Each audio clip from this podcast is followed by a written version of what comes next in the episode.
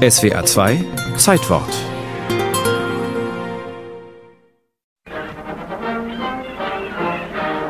Am 15. Juni 1904 ist der Himmel über New York strahlend blau.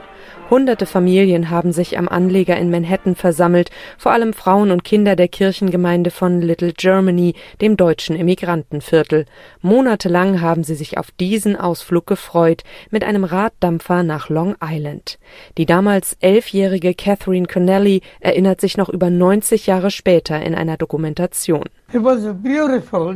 Es war ein wunderschöner Tag und ich war so froh, dass ich mitfahren durfte.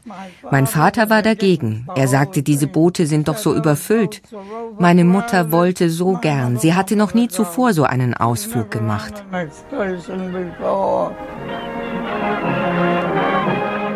Die etwa 1300 Passagiere spazieren auf den Decks der General Slocum, reden, lachen und tanzen. Sie wissen nicht, dass im Inneren des Schiffs bereits ein kleines Feuer schwelt, erklärt Mike Thornton von der New York Historical Society. Wahrscheinlich zündete das Feuer am Bug des Schiffes, wo Geschirr und Kerosin für die Lampen lagerten, verpackt in Holzspänen und Stroh. Möglicherweise hat jemand dort unten geraucht. Jedenfalls bemerkte ein kleiner Junge, dass Rauch aus der Luke kam. Als ein Matrose die Lukentür öffnete, bekam das Feuer Sauerstoff und verbreitete sich auf dem ganzen Schiff.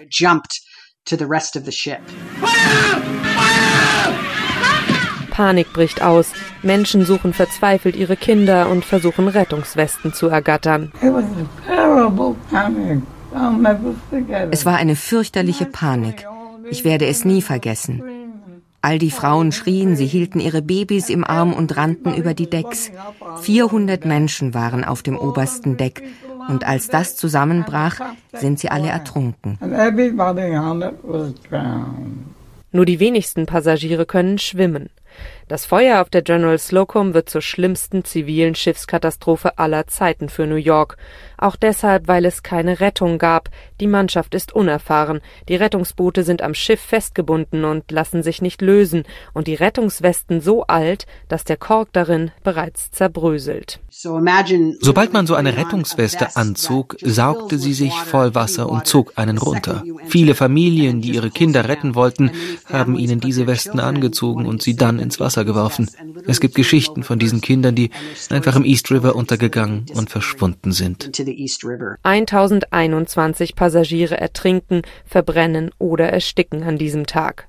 Catherine Connelly wird gerettet, ihre Mutter und zwei Geschwister sterben. In den folgenden Tagen gibt es Massenbeerdigungen, viele der Überlebenden verlassen Little Germany, das Viertel wird sich nie wieder erholen. Später greifen Filmemacher und Schriftsteller das Desaster auf, so wie James Joyce in seinem Roman Ulysses von 1922. Schreckliche Geschichte, das mit der Explosion auf der General Slocum. Schrecklich, schrecklich. Über tausend Opfer und herzzerreißende Szenen. Männer, die Frauen und Kinder niedertrampeln. Höchst brutale Sache. Was sagt man denn eigentlich? Was war die Ursache? Selbstentzündung. Höchst skandalöse Enthüllung. Kein einziges Rettungsboot einsatzbereit und der Feuerschlauch geplatzt und zerrissen. Ich kann beim besten Willen nicht verstehen, wie die Inspektoren so ein Schiff überhaupt. Und dabei heißt es doch, Amerika wäre das Land der Freiheit.